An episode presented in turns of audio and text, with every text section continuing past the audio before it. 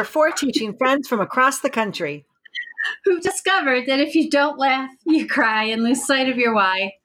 I'm Retta. I'm Deanne. I'm Tracy. And I'm Kathy. And we teach so hard.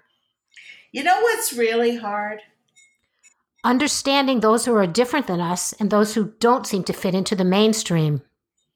Today, we're talking about Autism in Heels. It's a memoir by Jennifer Cook O'Toole.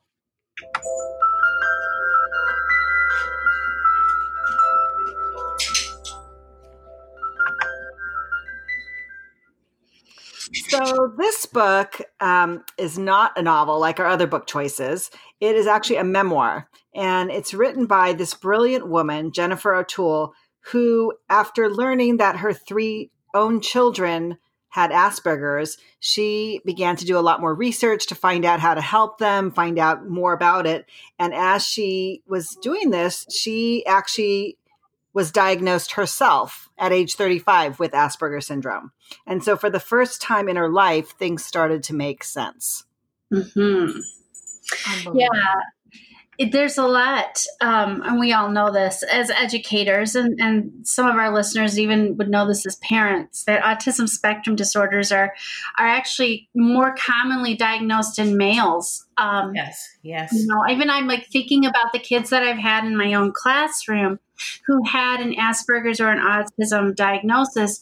Um, they were all male, all of every last one of them, and yep. I've had quite a few. Yeah. Um, and I know, like Kathy, you looked up the stats on this, and this was really interesting to me that one in every 189 females would be have an autism spectrum disorder, and one in every 42 in the United States is diagnosed with for males is diagnosed. So that's that's a big difference, isn't it?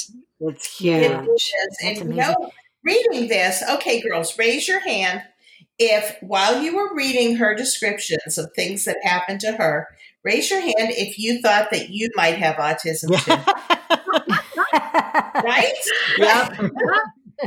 I did. It's like I shouldn't read self help books because I always think, you know, oh my gosh, I probably have that. Well, but it's then, like in, it's like in college when you took I don't know if any of you took abnormal psychology. Yeah. Yes. And literally every lecture. yeah. Every lecture. Oh my gosh, they're talking about me. Yep. Yeah. but you know what I begin to think about autism is it's like a catch-all for almost everything. Um, I have a my niece and uh, nephew have have two. They they're the ones that had the twins. So the little the little guy is um you know almost two, but he's he's exhibiting some autism you know, kind of symptoms. And they've had people checking. And I saw him the other day and I'm saying to her, no, no, he doesn't. I mean, he, he looks at you, you know, and, but not all the time, but he doesn't, he hasn't started talking yet. So, mm-hmm. so I'm hoping, you know, I haven't really seen, but he lets, he lets you hug him and he'll look at you but not all the time. You know, it's almost like he. Sometimes it seems like he's. I wonder what he was thinking. You know. Well, girls do look at you. Autism looks a little different in pink, according to the mm-hmm. author. Mm-hmm. And, and but but girls make eye contact and and don't show the same kind of um, yeah aspects to you well, know to their personalities. This little guy did do. make contact, eye contact, and he likes you know he liked to be hugged and he would smile. So I just I don't know. So that's why I question: is it kind of getting it to be a catch-all, which, which is not part of our discussion here. The, the thing yeah. about it though that I thought um, kind of drew the line in the sand for me because yeah, I read that too and was like, oh, oh, that's kind of interesting. You know, you can see yourself in some of her descriptions. I had the same experience, Retta. But what what was interesting to me was she talks, she draws that line in the sand then, and she talks about the difference being the intensity. Yes. Yes. Right. And and I know we're going to talk later because this book really made me think about so many little girls over the years. Mm-hmm. You know, who were we'll talk later about it, but um you know that I never would have thought of putting this label on. Yeah. But but it right. was probably there. So mm-hmm. let's talk about what she says in the book about what some of the differences are between males and females who have the diagnosis of autism or Asperger's. Let's talk about what those differences are.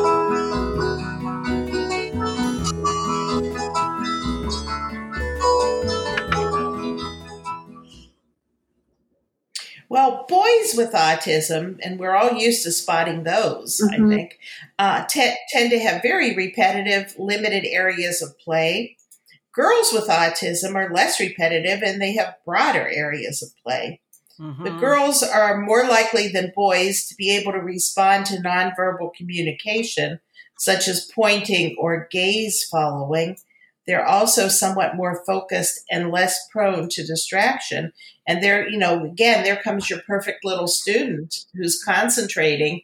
Right. And it may be because of her place on the spectrum. That's true. Right. Yeah. Well, what was so you interesting? Really... Oh, go ahead. Go ahead.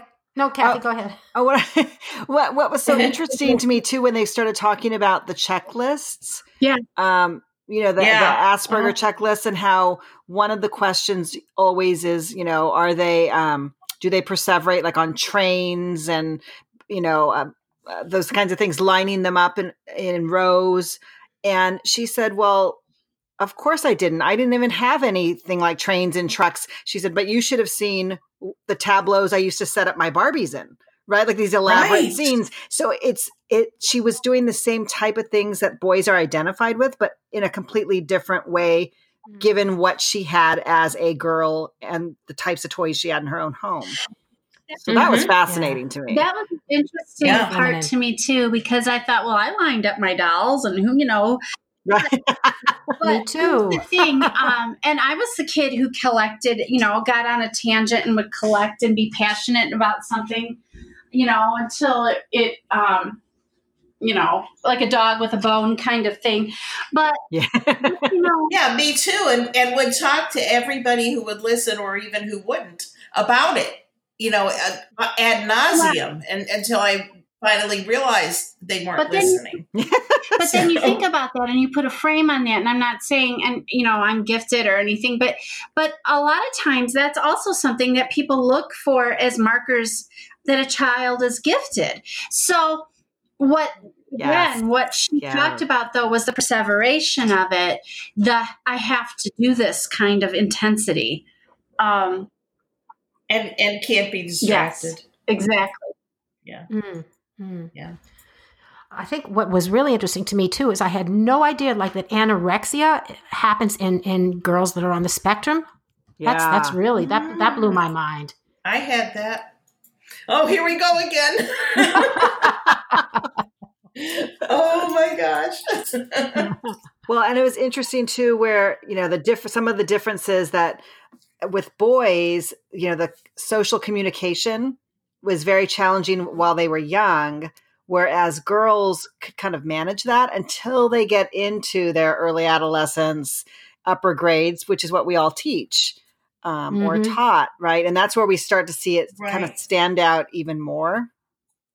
Because the, the social demands change mm-hmm. so much more um, uh, sharply for mm-hmm. girls. Mm-hmm. Right. Than than for boys and adolescents. I think the other thing that was interesting too is boys that um, engage in disruptive behavior, they do it to gain objects, while girls do it to get attention. Right. So yeah, that was interesting. Yeah. It is.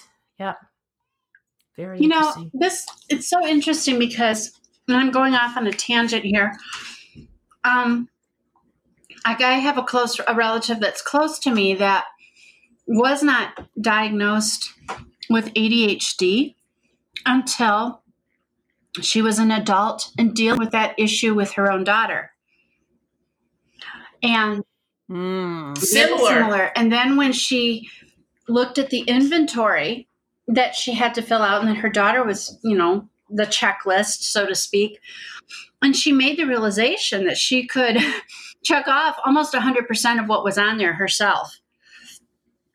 And, and mm-hmm. there's wow. like information and studies out there too, which leads me to a point um, that ADHD looks very different in girls than it does in boys, as does yes. autism mm-hmm. or Asperger diagnosis it, those those things are very different depending on gender and that makes me think why are why are there not more studies about girls with these issues why is it all well i think there there are now because um, the author, Jennifer O'Toole, uh, actually travels around mm-hmm. as a speaker. She's written several books, um, mm-hmm. not just this one. So it, it it's becoming more well mm-hmm.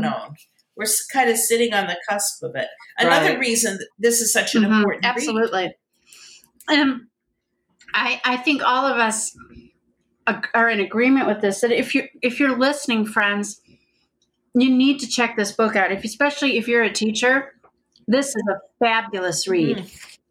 On many levels, but um, yeah. but just because of the profession that we're in, it was a wow for me. Mm-hmm. Yeah, me too. Yep. Okay, so yep. let's talk about um, what experiences or examples from Jennifer O'Toole's life kind of hit home for you. Maybe hit home for you personally.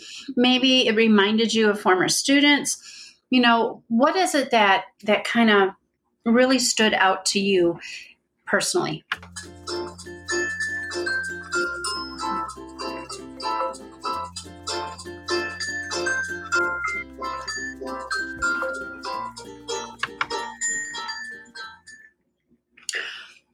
Me, I had a couple um, things that really that really hit home for me. One of them I'll talk about. Um, I'll bring it up again at the end when we talk about our favorite quotes. But um, there was early in the book, she talks about labels. You guys remember that? And she's talking about mm-hmm. how labels, you know, people get freaked out about labels. Parents get freaked out about labels. Yeah, but right, questions right, right. they don't want to know the answers to. and she'd give the answers and she'd get in trouble for it, right? Um, right. And so mm-hmm. she talks about this and she says labels can be used to do harm, which is a lot of times where parents are sitting across the table from us as teachers when we are not diagnosing because we can't, but when we're talking about testing results that's what, what they're most of them are fearful of. But then she goes on to say they also have an immense power to heal. We don't hold, withhold medicine because it can be misused. And that that was that was so interesting to me because we do. I mean, we're all afraid of labels in some way, shape, or form. We all have a fear around different labels. Right. Well, we can't ever at a parent teacher conference um, diagnose or label. We can just describe the behaviors, show the but results. If a child has been tested in an know, and, with an IEP, and, and we know they have a and already yeah, has, has have a learning label, disability, yeah. or you know, but but the uh-huh. thing is, is that getting a parent to that point can often be you know a really hard journey and scary for us as well as for the parent because the parents ain't a lot of times the parent is angry about it um, right mm-hmm. or they feel it reflects on them as a parent they've had that experience yes, themselves yeah. in school and now they're seeing yeah. their child have it it's heartbreaking for them you know and yeah. i i think about that you know that just really stuck out to me as a teacher thinking about that. And then the whole thing about we don't withhold medicine because it can be misused. You know, I've had some labels myself. You know, I have an anxiety and a depression issue. And that that was a hard label mm-hmm. personally for me to wrestle with for quite a few years before I just said, you know what, this is no different than someone else having gallbladder problems. Right. Mm-hmm. Right. That's right. Well, you know, I think it's it's different for you know teachers because I was teaching special ed for a long time, and um, it's hard for teachers in the regular classroom like you. You you can't come out and say, "Look at this person no. is ED or something," or you know, you're seeing this. You know, you can't do that because parents will have a fit. And uh, at least when I was teaching it, you know, by then they do have the labels and they're basically accepted, especially if they're a little bit older. I think I think the younger, it's it's just well, and I to, think too those labels. That when she says, you know, they have an immense power to heal, I kind I do agree with her. I do agree that they can be misused. Absolutely. We've seen that historically. Mm-hmm. But the thing is is that when we know that this child is LD or that child has Asperger's or this child has a diagnosis of ADHD, right. And certain things click know. and make sense. We have a menu of things yeah. to try. Right. Well, she struggled them. so much yeah. with making friends. Right. mm-hmm. that was so hard for her, and she had no yeah. explanation. Like she'd have a friend for a while when she was mm-hmm. younger, you know, much younger, preteen, um, and it was really somebody who felt sorry for her and wanted mm-hmm. to teach her how to mm-hmm. act socially. Right. And then when when that girl, you know, would get tired of her, you know, and find other friends, she didn't understand. Suddenly, she'd yeah. disappear, and Jennifer right. had no idea why. Yeah. Mm-hmm. Uh, and but if she had known then she would have learned, you know, that this is, this person isn't being my friend mm-hmm. for the right reasons. Right. She would have been able mm-hmm. to evaluate it. Um, yeah. I, you know, I so oh, go hindsight, ahead. hindsight. That, that's all. I think um, the other thing with her too is that synesthesia oh. that she had. Oh yes, like, you know, you're seeing numbers and letters and yes. tasting them and everything, and she oh, couldn't understand, gosh. you know, why other people weren't like that. And if she tried to tell them about it, they think she was crazy. Yes. Flip side right. of that, and that right. that um that diagnosis is fascinating to me. I do so much, so much me too. research and work because of the things that I create for my you know my business i do so much work with art and reading about artists you'd be shocked how many artists are synesthetes i mean they have synesthesia kandinsky wow. synesthesia. oh that makes sense so, though so many yeah, of it does mm-hmm. like and van gogh i could just picture that. that yes. when you look at van gogh's style of painting and his painting, particularly Starry Night, many people who are mm. in the medical field can look at that painting and think and have have posed the question did he have synesthesia? Because of how he painted it because of how he painted the halos around the stars. You know kandinsky was a musician in addition to an artist and that's because color was sound and sound was color that's amazing. Yeah, I'm so. I I, I was. Oh gosh, no, I was just going to say that. Yeah. Um, just one other thing on that. Like what I was reading, I was thinking, gee, I don't think I'd mind having something like that. That must be really something to be able to taste a letter and yeah, you know what I mean. Oh my god. Well, okay. you might like it for a little while, right? Just to experience it. Maybe virtual reality someday. My my favorite part of hearing about that was Einstein yeah. and chaos. Oh yes, desk and the papers everywhere. Yes. And, you know, how, how it was all part of who he was. And he probably yes. was on the spectrum too. Amazing. Well, so one thing that caught my eye about this book, it was recommended to me, but as I started reading it, my middle daughter, um, who is my stepdaughter, but you know, we've she's been in my life for the last mm-hmm, 19 mm-hmm. years or so. She um has a diagnosis of Asperger's. And as I was reading so much of Jennifer's story, I thought, "Oh my gosh, that is mm-hmm. my daughter. That is my and and, and especially the synesthesia. Like she mm-hmm. is such an amazing mm-hmm. artist, and she has almost mm-hmm, perfect mm-hmm. pitch. Like she can sing anything. She can draw like uh, just incredible things mm-hmm. out of her mind. And she used to say things when she was little about how she could hear certain things, and we all yeah. thought she was crazy. I mean, not for, but you know, we'd be like, "Oh, yeah, just, yeah, mm-hmm. that's just her." But after I read it, I called her. I said, "I'm going to buy you this book." I said, first, I want to, I want to apologize to all the times I just thought you were just making things up, and and I said, I, "This you have to read this. Like you are going to be so validated. Like you are so incredible." Oh, yeah. And you know now think about that. It's that's and, like you know people yeah. people yeah. who who drop acid or took LSD and high perceptions and saw, right. right. And they they do it so they know, can see things like that. Right? Associate that with you know drug use, right? But but this is their reality, and the thing is, is that it doesn't that reality doesn't necessarily have to be a bad thing. Um, Right. Yeah. Right. If you do any any reading, as, as I probably do too much of in the metaphysical, and you read about yes, the indigo children, who who are a more highly evolved form of human, hmm. you would draw you draw yeah. some connections here too, be, because of the other abilities that they have that that take precedence over who says that making friends with with another eight year old is a highly evolved mm-hmm. skill? Yeah, you know, yeah, um, that's true.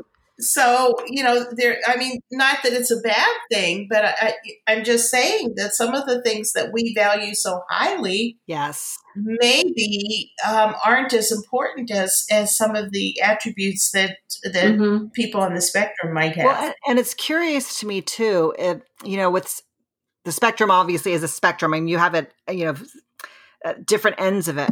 But what makes sure. certain certain girls or women able to then navigate through that? You know what I mean? Like, so not to just stand out as being different right. and weird, but yet you know, like Jennifer O'Toole was able to, I mean, she became a cheerleader. She became, yeah, she so, practiced yeah, it. and she was exhausted by it, right? Right. She perseverated in her observations of other girls who were doing and being what she thought she wanted to yeah. be mm-hmm. and practiced it. Yeah. So, yeah, she did. She looked like the perfect girl, right? right? and and the perfect student, the perfect cheerleader, yeah. the per- perfect everything, but not perfect inside. Feeling feeling right. it was so heartbreaking inside. Yeah. That is heartbreaking.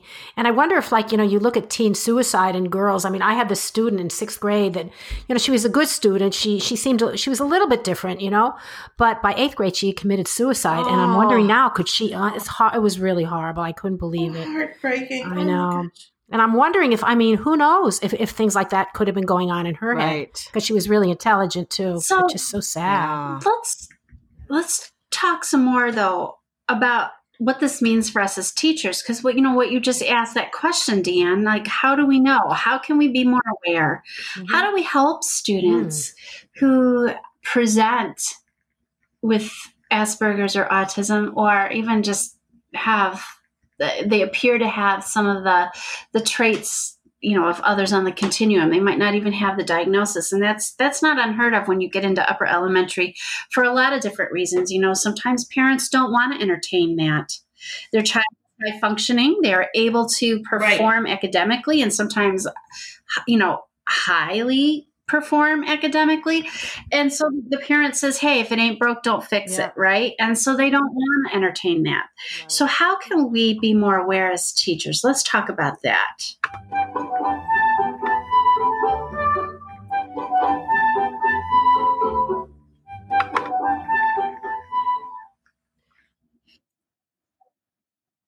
Well, I, th- I think it's really important to observe and just you know really watch what watch the kids and see how they're acting in different situations. Um, I know some kids are bothered by visual distractions and fluorescent mm-hmm. lights, yes. and they can see the flicker yes. of the 60 mm-hmm. cycle electricity. Yeah, and so you need to just you know be aware of that and put their desk near a mm-hmm. window or try to avoid the fluorescent lights.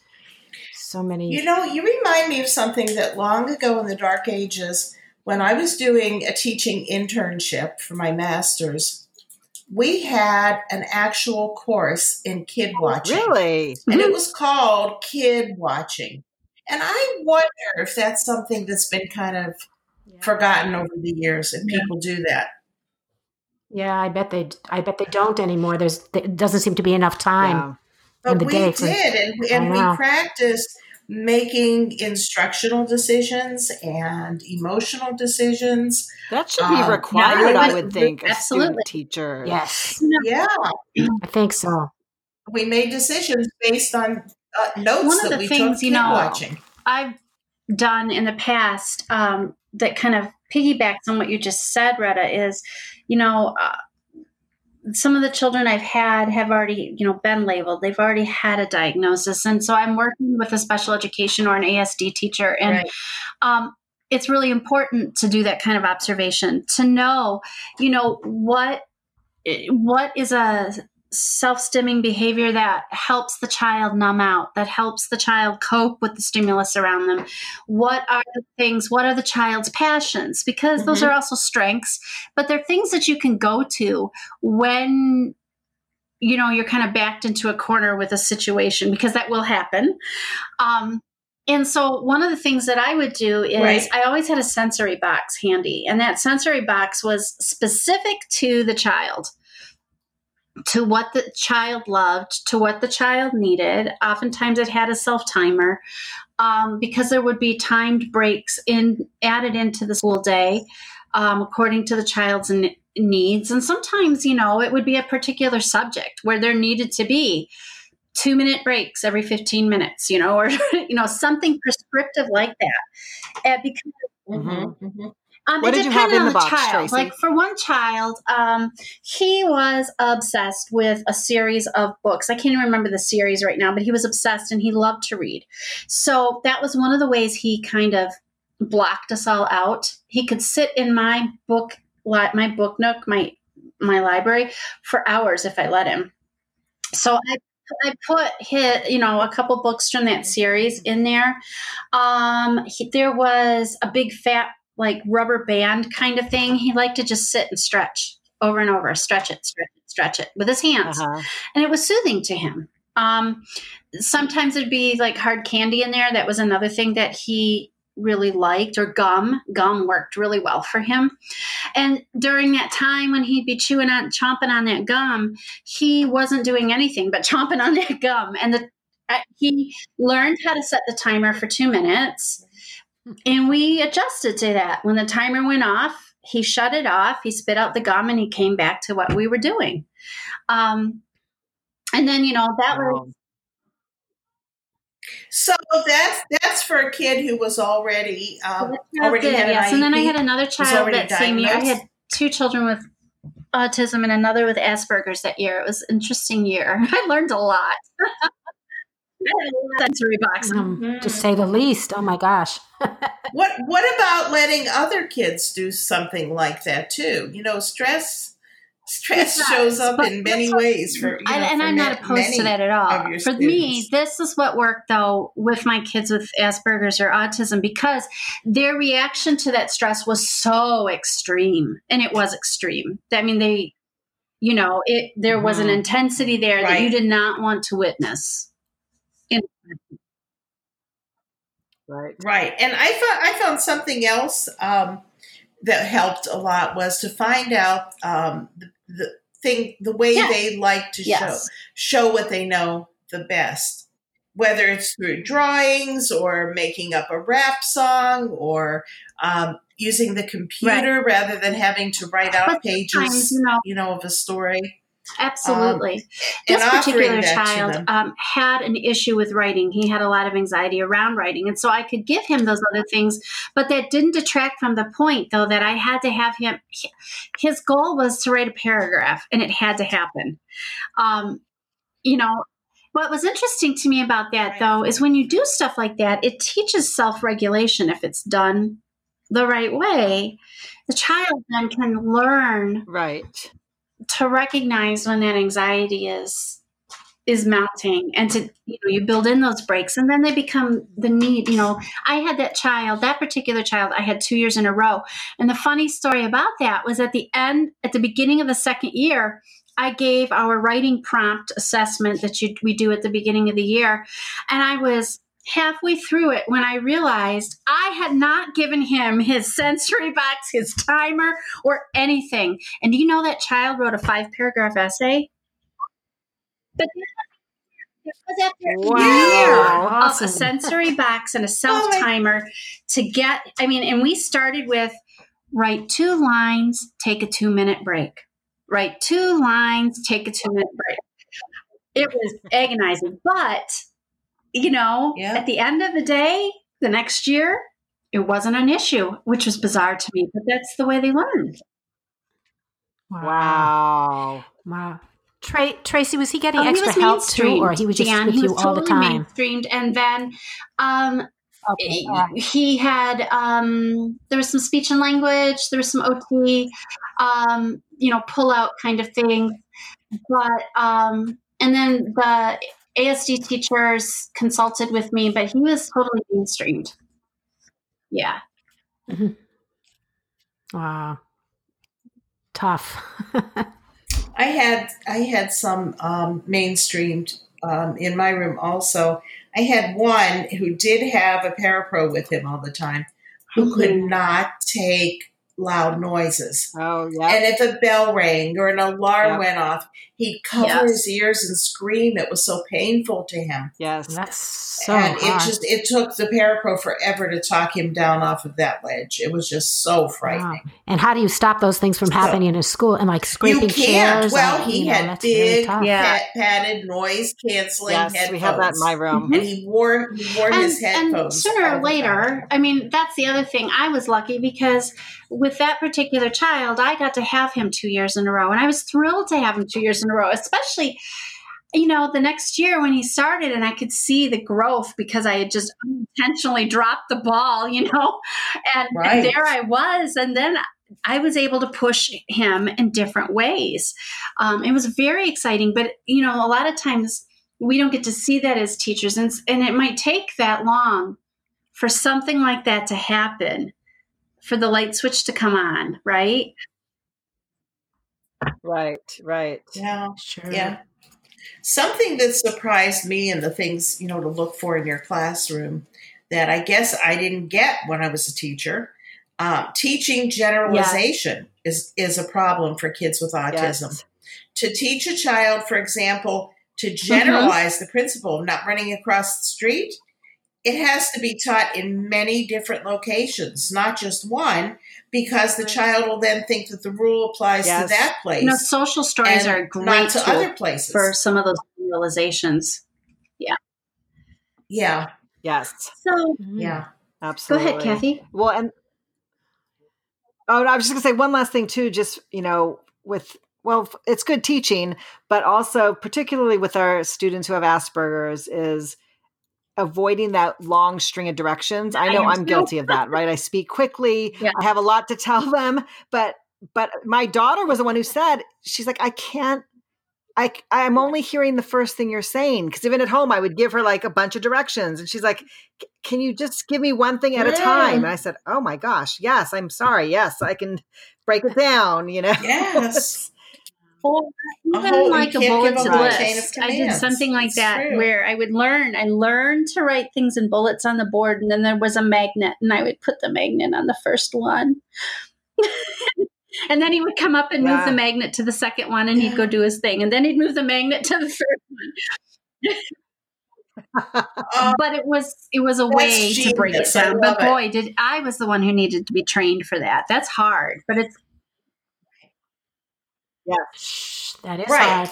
And Absolutely. and and we have an obligation to yes. train ourselves. Some, exactly. Another interesting point too is um, some kids that fidget all the time. Yeah. It helps to give them a padded, weighted vest oh, to wear. Yes. Interesting. Yep. I guess it mm-hmm. absolutely keeps them focused and calmer. It's amazing. Well, and now don't they sell just for normal? Uh, not not normal, but just for people without any sort of you know diagnosis. Oh, they sell those weighted blankets. That's like a big thing right now. I joke. Oh, that's yes, right. That's true. That's right. See, they're more they're more evolved. I joke that I'm going to wear my weighted blanket to school. Call my first week of anxiety. Yes. Uh, Oh my gosh. Oh, by the way, Tracy, this is off the subject, but I saw a desk that there was a, like a bed underneath it again. I thought of you. It was on Facebook. now it has yes. to have a weighted blanket. ladies, we are out of time. So let's go to our last segment. What is your favorite quote or aha moment from the book?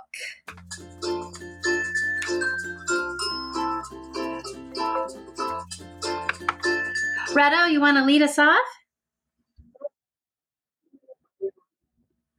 Sure. My absolute favorite comes towards the end of the book, where Jennifer says, mm-hmm. There wasn't a rule book then, like I wished. Mm-hmm. There was no mm-hmm. peek into the secret rules that I knew had to be there, but couldn't ever figure out.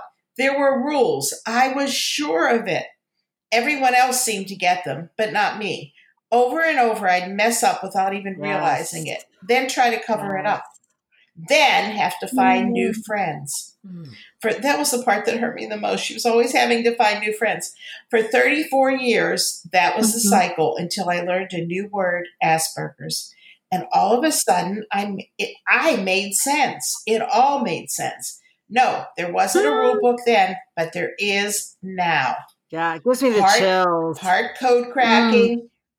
part doodle pad. I, I love, love that. Part code cracking, part doodle pad. yeah. Um, well, it's one, I can't remember where it is in the book too, but where she says it's wondering, always wondering and never understanding. How can I be so smart and still feel so mm-hmm. stupid?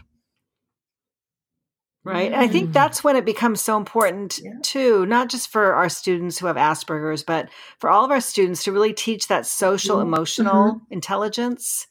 Right. And, and uh, right. I mean, yes. that is almost more important than the grades, right. the academics. Um, right. So really in, being in tune with our kids in all of those ways. Deanne, what was yours? Absolutely. Okay, um, I am most definitely still learning how to hear my own voice, but I have learned how to tell my own truth. Along the model journey, I have fallen many times, and every time I've gotten back up on my feet. Not always gracefully and not always quickly, but I have gotten up, and I am proud of the scars I bear because they are proof that I am stronger than whatever or whoever has wounded me. Today I choose to keep dancing, to turn my stumbles mm-hmm. into a mm-hmm. part of the routine because I'm making this up as I go along. Yeah it just shows her yeah, strength, resilience, you know, and, how, and yes. you have to be strong. Well, I kind of shared mine yes, already, but yes. labels can be used to do harm, but they also have an immense power to heal. We don't withhold medicine because it can be misused. Neither can we avoid potential good by shirking our responsibility to challenge stigmas and correct misinformation. If we don't, Words that we can use to change lives for the better will instead be allowed to remain a source of self loathing and desperation. Fear and shame are the undoing of kindness and the antithesis of empathy.